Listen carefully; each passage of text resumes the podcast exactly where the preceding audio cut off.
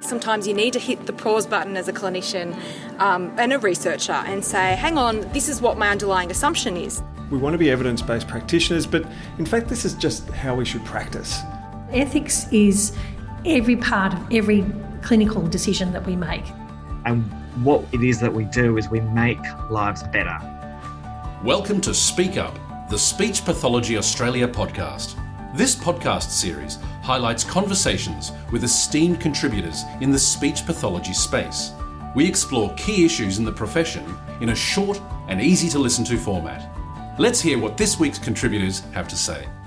So, my name is Tayla Brown from SPA's Early Career Reference Group, and today I have the pleasure of chatting, chatting with Dr. Andy Smidt.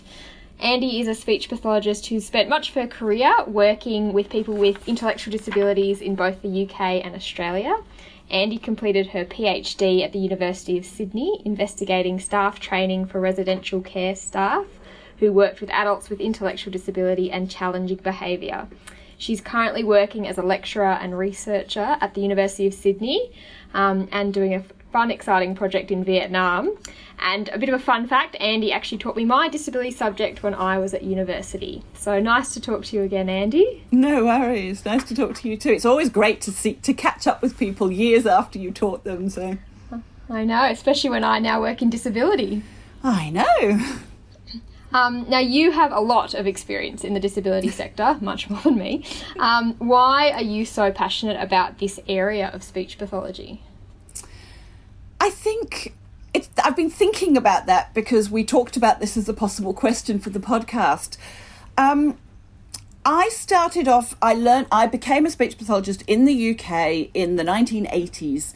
And in those days in the UK, speech pathology was a kind of it was a girly profession that you went into for a few years so that you could be this nice caring helpful lady who would help children to talk before you had a family of your own and that wasn't me um, and somebody persuaded me i think my sister persuaded me that i should really just do one year of a job um, and I got one of those jobs in the UK where it's a mixed bag. So, what happens is you have, I don't know, three days a week when you're in a community clinic, and for three months you work in acute hospital and then for three months you work in a special school and for three months you work in something else so that you've got your stable base while you're getting your kind of skills but you've got those little tasters of more specialist subjects. I got into that special school and i thought this is me. It's mm. so much fun. And then i applied for a job in a special school and the, i didn't get it. And they came to me afterwards and they said look we know um, you were fantastic, but the person who interviewed was better than you.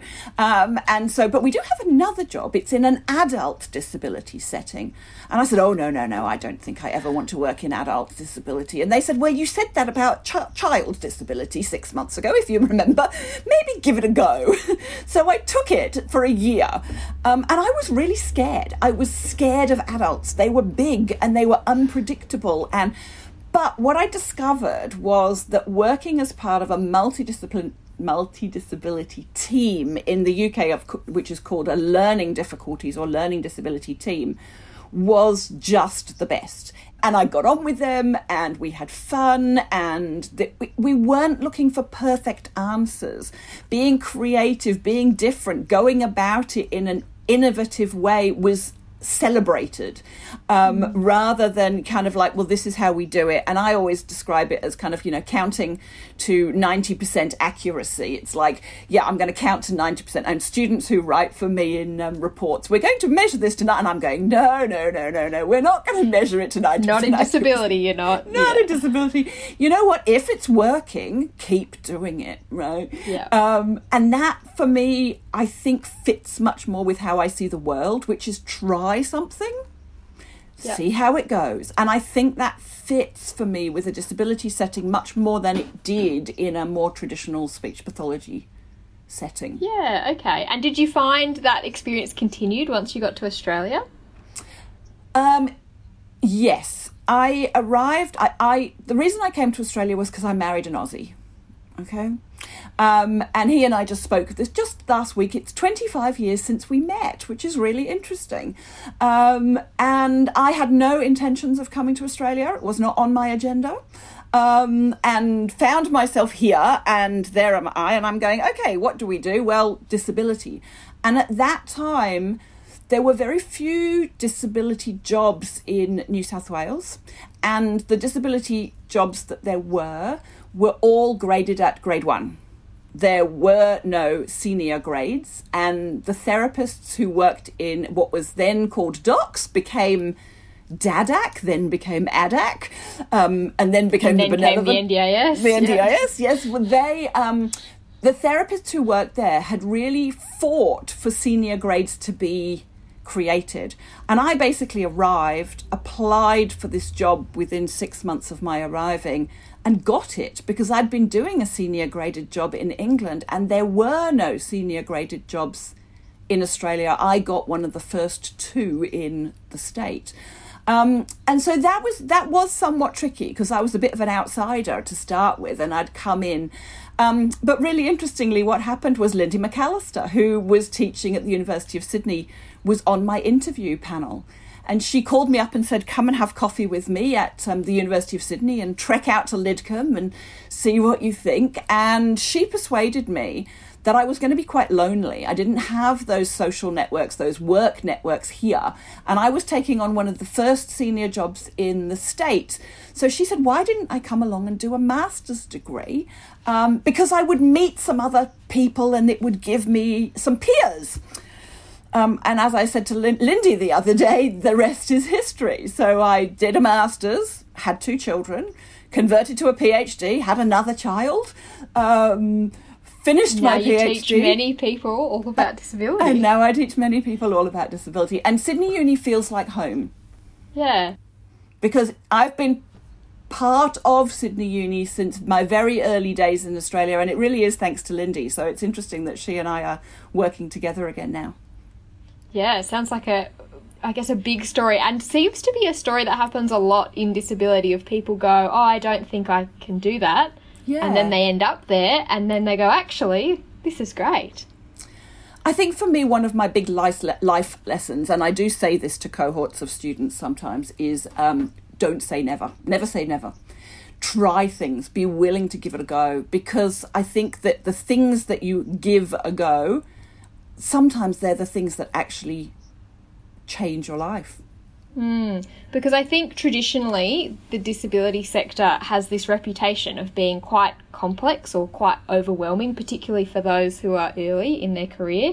Um, and I, like, I certainly remember feeling that way sometimes. And even though now I work in a job in disability that I love, so I I think that's a really important message for some of our early career clinicians to hear that it's okay to give it a go. You might be surprised.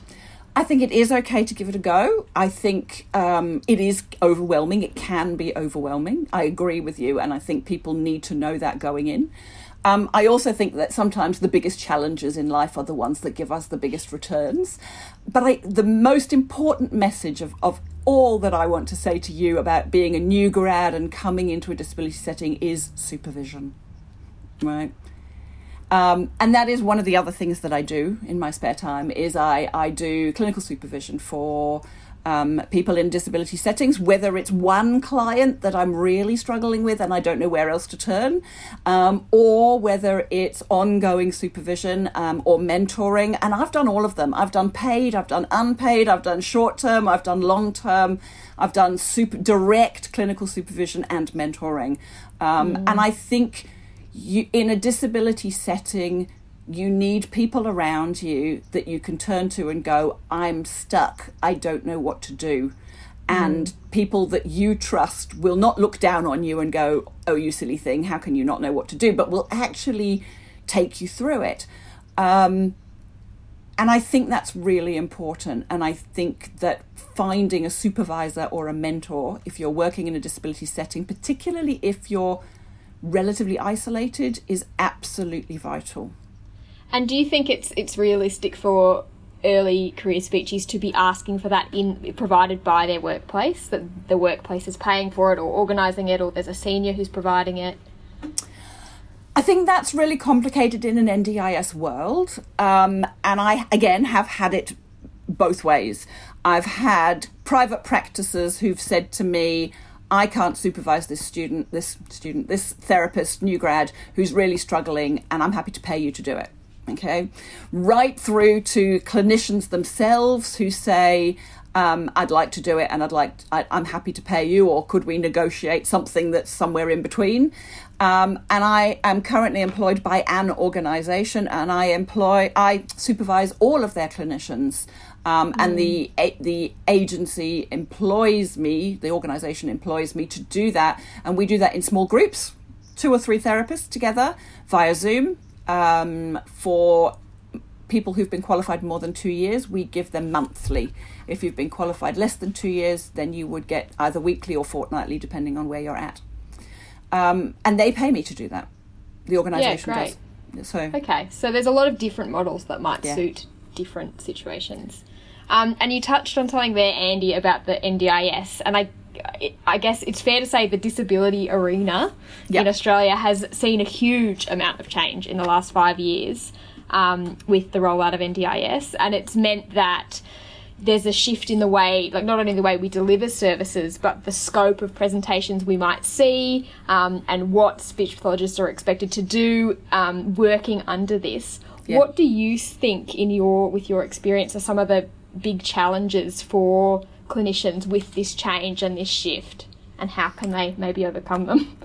Look, I think it's really interesting because I think if you'd have looked at this, I don't know, ten years ago, twenty years ago, disability would have been the the um, the poor relation, the thing that people didn't want to do, right? If you did it, if you couldn't do anything else, or if or if you were really unusual and kind of quirky, a bit like I was. Um, these days, I think disability is where the money is and the NDIS is, is behind that. So, private practitioners who would not remotely have thought about wanting to work with people with a disability, and if they did, they would have been relatively mild, um, are now taking on more complex cases because there is a demand. Um, I think it's fantastic that there is money to pay for people, adults with severe disabilities who previously probably wouldn't have got a great deal of service. The fact that the NDIS now has money that can be allocated towards um, clinical services, I think, is absolutely fantastic. But what it means is that there are clinicians who are not so confident in the disability um, range of practice area who find themselves working with clients that are very challenging. If you if this continues, and we never know because governments change things all the time, but it, you know, if the NDIS is still here in a very similar format to it is now, ten years from now, anybody who graduates from uni this year or last year will actually be okay in disabilities because they will have learnt about it, they will have learnt about the NDIS, they will have seen clients on placement when they were students, and they will go into it saying, I know what to do in disabilities because that's how I was taught. I think the people who qualified five years ago, maybe 10 years ago, definitely won't have got that experience at um, a, a student level. I was going to say an undergrad level, but whether you're a master's or an undergrad, won't necessarily have got that experience as a student. They may be really confident and competent at what they do, which may have been private practice with a lot of children with language disorders and fluency disorders and now they're finding themselves taking on people with a disability and maybe they didn't get that training when they were at mm. uni to hmm. that extent so it's almost like a bit of a happy accident that because it's more mainstream for clinicians it's therefore more mainstream for students and they're coming out with the experience ready to do it yeah i think so but i also think that as an education sector our job is to respond to what's going on in society, whatever that is. And I just looking at COVID 19, um, there are now speech pathology students graduating for whom telepractice is a given, right? Because of COVID 19. Um, three years ago, if you'd have said to somebody, oh, yeah, you could do disabilities, you know, work with a client with a disability, you could do that over Skype everybody would have laughed. Um, and if you said it 12 months ago, I think a lot of people would have laughed. I'm, I'm kind of giving myself a, a good leeway here. but if what I'm saying is we have to respond to what's happening in society. What's happening in society right now is COVID, which impacts service delivery. I think there are some other things that are happening in society too. I think there's going to be some real shake up in aged care. Um, not only related to COVID 19 and what's happening right now, but actually to do with what's been happening in aged care for a little while. And I think if you look at somebody like Mary Woodward, who's working in that um, youth justice um, sector, there are jobs being created, and that comes out of changes in society, changes in research.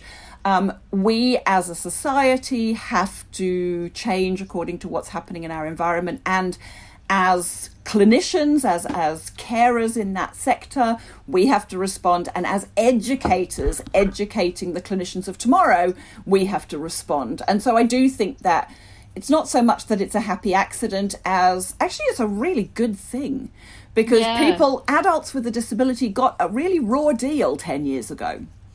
Yeah.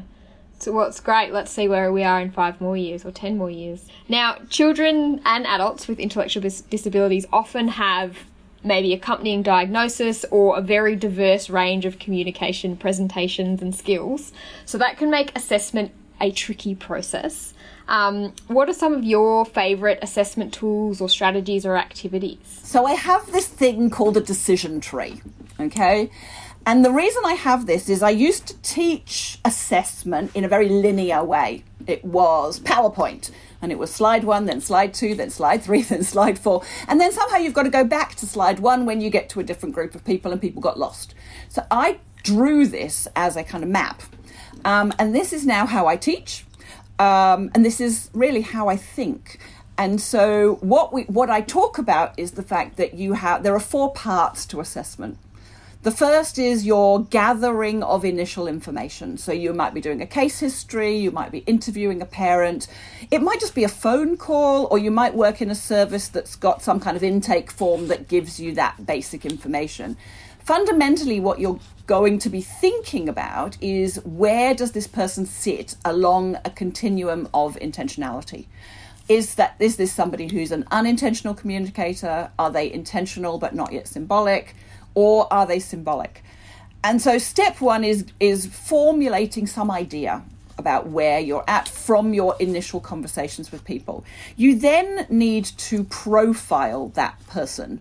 And the way that you're going to profile them is using one of those published tools. And there are different profiling tools that are published um, and that are useful for people at different levels of intentionality. So, for example, you might be using um, the communication matrix for somebody who's an unintentional communicator or intentional but not yet symbolic, but you wouldn't probably be using that. You might be using the AAC profile, for example, as your profiling tool for somebody who is um, an AAC user who is symbolic. So the first thing I do is have this lineup of all these different um, profiles that clinicians can select from and knowing which one works for which level of communicator. So it's what you were saying before Tayla about you know that, that the continuum is enormous and that you can have people with very different skill sets. Well you know you need to do a profile but which one is it?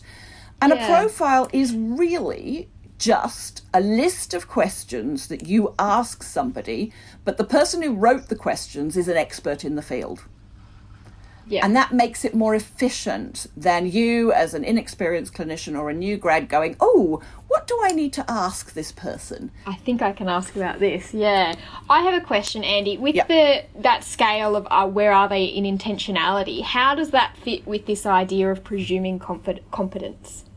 Oh, that's a really good question. Um, okay, so presuming competence in and of itself is a really good idea. Okay, the idea is that we should not assume that people can't do things. We should go in with an open mind, assuming that they can do things. But presuming competence has overlapped with um, some difficult concepts such as um, facilitated communication. Okay? And facilitated communication is where somebody who is presumed to be nonverbal has a facilitator who will hold their arm or their elbow over an alphabet board and they will spell out words. And there is a lot of um, politics about FC about and there are court cases and people who've been jailed um, there's some really, really interesting court cases that have happened in the last few years in America. And FC is something that all organizations around the world who work with um, people who are AAC users have put out position papers. There's one by SPA, there's one by ASHA, there's one by ISAAC. There are position papers from around the world saying there is no evidence and there are dangers in using facilitated communication. So when we start thinking about presuming competence, I suppose the extreme of presuming competence is facilitated communication. I think that we shouldn't be presuming competence. We should be um, pursuing solid assessment findings. If we've got assessment findings that are robust, then we don't have to make any presumptions. We start off with an open mind saying, Yes, I believe this person is capable of using AAC. I believe this person is capable of lots of things, but our assessment has to drill down into what that means. And we have to be doing it in an ethical way. And that's really important. Mm, so it's quite a balancing act between this idea of, okay, assessing where they're at, getting that profile, also going, yep, we believe that they might have the skills to progress, but not going too far on that. Yeah. And so my second send off, the first part is my case his, case um, information. Then we have profiling. The third and really important part is observation. Mm-hmm. And sometimes we know that carers um, don't have an accurate view of how somebody communicates or how capable they are. We might have a carer who thinks that they under- the person understands everything. We might have a carer who's at the opposite end and thinks that the person can't do anything for themselves and that I need to make those decisions for them. I need to decide what I know what his favorite whatever it is is and i'm going to decide that so there is this balance when we're using those profiles are called informant reports and the information is only as robust as the informant and their understanding of what is communication. So we have to, first of all, be training um, communication partners and, and supporting them to understand communication. But we also have to, I believe, triangulate so that you're not only looking at what the carers are telling us, but you're also looking at what you are seeing with your own eyes. And that's where observation comes in.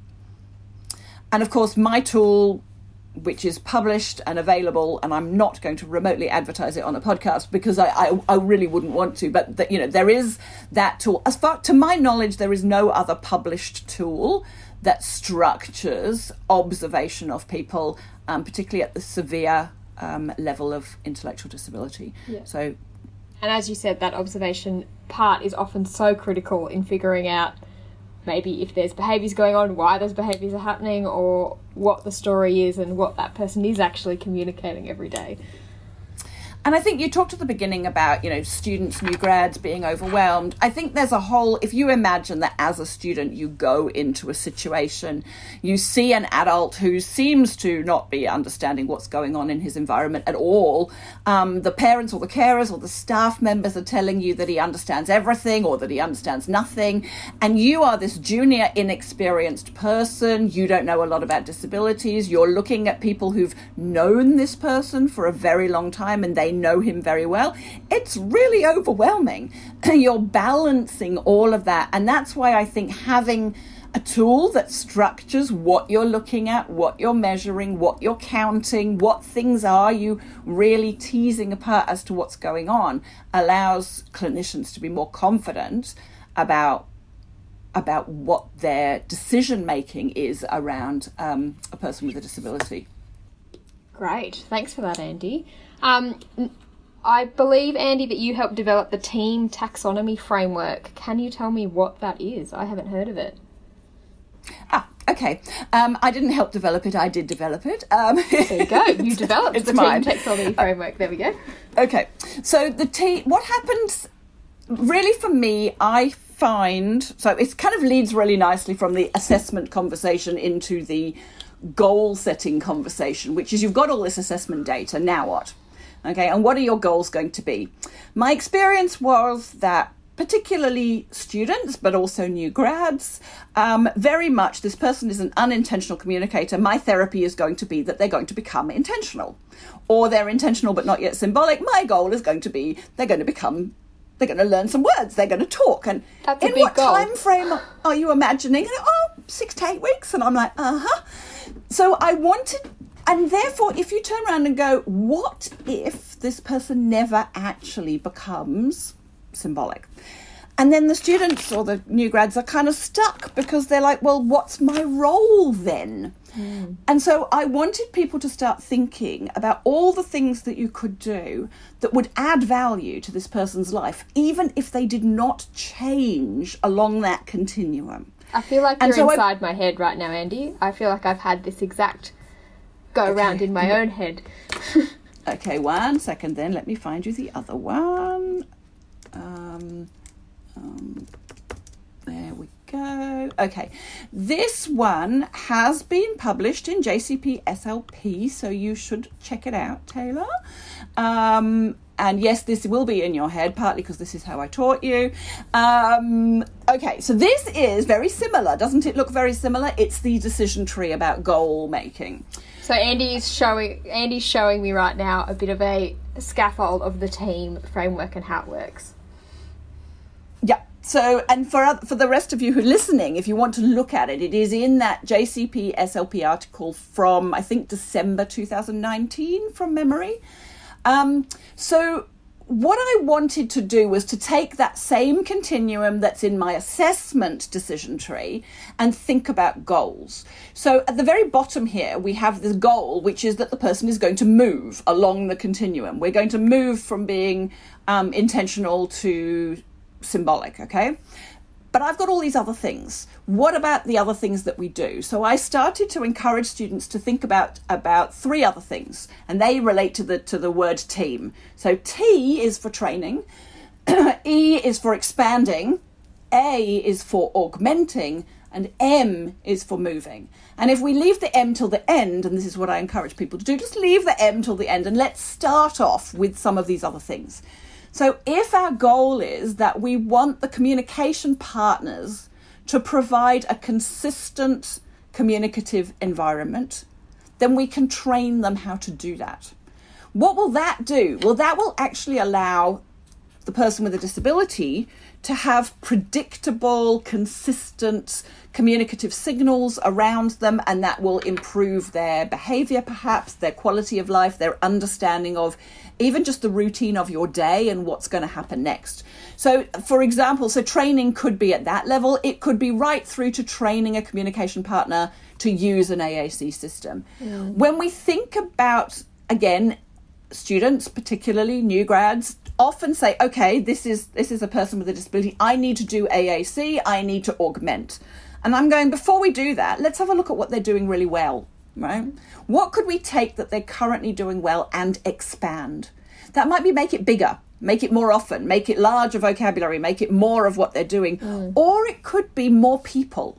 If we know that something's working really well at home, could we bring that into school so that the teachers at school are doing exactly what the parents at home are doing successfully, but they're now doing it in a new environment? So for me, these are we train communication partners, we expand what people are doing successfully already, we augment, as in we do add in something new. Okay, and potentially our goal is to move somebody along the continuum, but it might not be just that. And potentially only because we've done the T, E, and A parts. Yeah, absolutely. I mean, we're going to get to the M part. It's usually because we've done the other bits first. Exactly. It kind of gives um, a bit of, I guess, structure and shape to that idea of NDIS and capacity building. How are we building their capacity? Through Yes. training, through expanding, through augmenting, and then maybe Yep. through moving. Yeah. So I am doing this workshop um, coming up for Speech Pathology Australia next week, I think. Um, and th- it's there are two parts to the workshop. The first is about assessment. Um, and really takes participants through my assessment decision making tree. The second is about goal and inter- goals and interventions, and we start with the team framework and then look at which interventions are evidence based and um, should we be using um, and really identifying that we, the things we should be using are the ones that have evidence of their effectiveness. Um, and then I bring it right back. This is the very end of my two day workshop to talking about so, what does that mean? We have to take what somebody's currently doing as their current performance. We have to make judgments about what we think is their capability or their capacity. Okay. And in the middle is therapy. So intervention comes between performance and capability. In order to achieve your capability, you have to grow. And you grow from your current performance to achieve your capability largely, I believe, through um, intervention. Mm, which I guess segues us nicely in that we've talked about assessment, we've talked about goal setting, and I yep. realise this is a big question and a big area. But do you have any top tips or things you think early career speeches need to know about intervention with people with a disability? I don't know. Um, okay, I'm coming back to what you said a little while ago, which is it's a very broad spectrum of people. Okay, um, and I suppose something that might be an appropriate intervention for somebody who's verbal but not intelligible would be very different from somebody who's not an intentional communicator. Absolutely. I suppose the key thing is that I actually don't care if the client can communicate beautifully with me at all I need them to be communicating with the people in their environment every day and coming to speech therapy sessions or even being able to do it beautifully one on one with me may or may not actually improve their quality of life or their interactions with the people around them. So I suppose my top tip is really focus on what's happening every day in everyday environments and make it happen. It needs to be something that can easily be embedded into everyday life. If you, um, one of the things I often do with families is if I want them to do something, whether it's sign language or visuals, is I say, do it in the bath Okay, make it, laminate it, stick it on the wall in the bathroom because you're going to be in the bathroom with your kid while they are in the bath pretty much always. It's good quality time. The child's having fun. You can splash, you can make it fun, you can practice all those things you've learned about in speech therapy. Don't sit down at a table and do therapy, but do it as part of everyday activities that are enjoyable and do it, you know, five minutes here, five minutes there, five minutes here from a parent is much more important than what they can do with a clinician. I, m- one of the best things a fat parent ever said to me was she was walking through the supermarket with her child sat in the trolley. She was pointing things out and talking to him, and she stopped and she went, "Oh my goodness, I've turned into Andy," um, and I'm going, "Yes, yes, you it. have." You've got, got it. it. And it needs to be them doing it. And I think we are at risk of, as clinicians, of disempowering parents. Children will do things with us because you're the therapist who they don't see every day and you've got that toy and that toy is really good fun and the parent goes why does he do it so nicely when he goes to see the therapist but when at home with me he won't and I'm like, let's we need to flip that. We actually need that I'm not I'm not the person he wants to see. Mm. Um, that he wants to do it with you, with mum. I want to change what you're doing so that interactions become positive and meaningful. And I want to break that that cycle. If we do it the other way, we really are at risk of disempowering parents who then think that there's something wrong with them because he won't do it with them, but he will do it with this lovely young speechy who's come along. So it's really about making those activities functional, so the parents then are, are empowered, yeah. can do them. Yeah, yeah. Mm.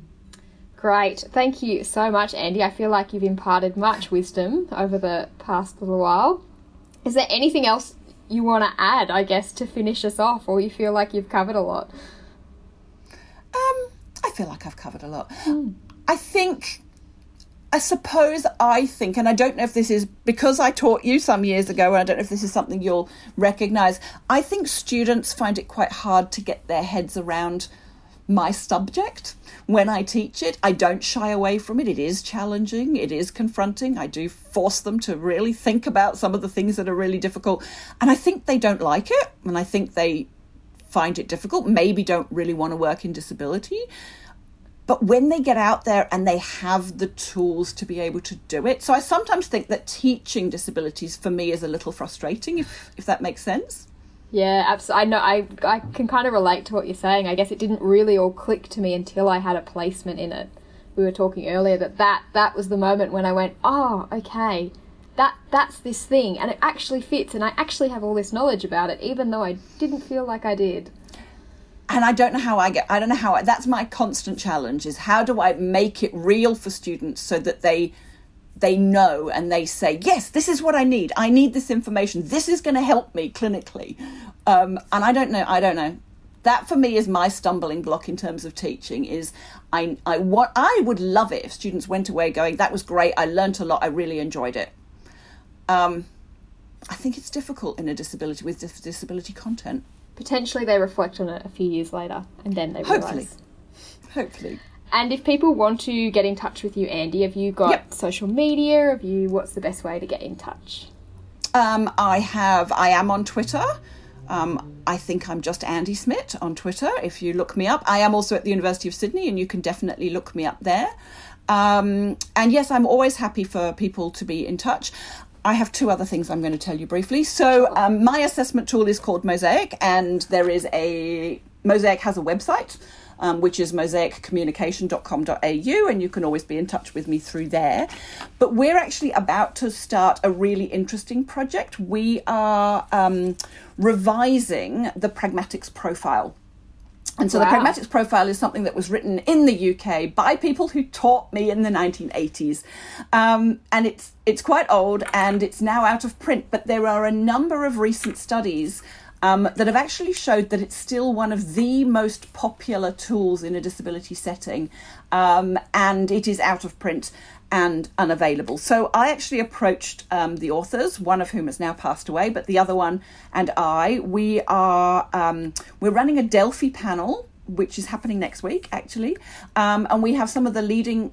So a Delphi panel basically calls together a group of experts and says, "Let's, as a team, rewrite this tool."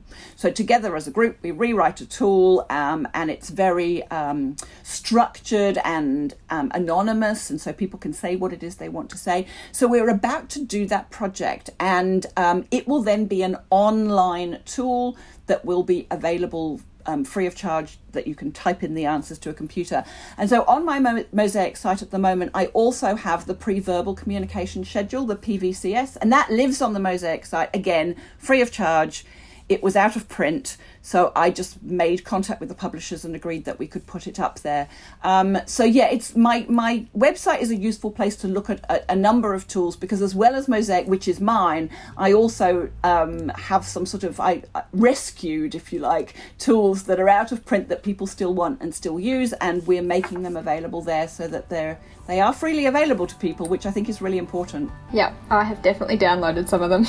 Thanks so much for your time, Andy, especially on behalf of us early career speechies. no worries. We hope you enjoyed this week's conversation. Remember to subscribe to the podcast and share it with your colleagues.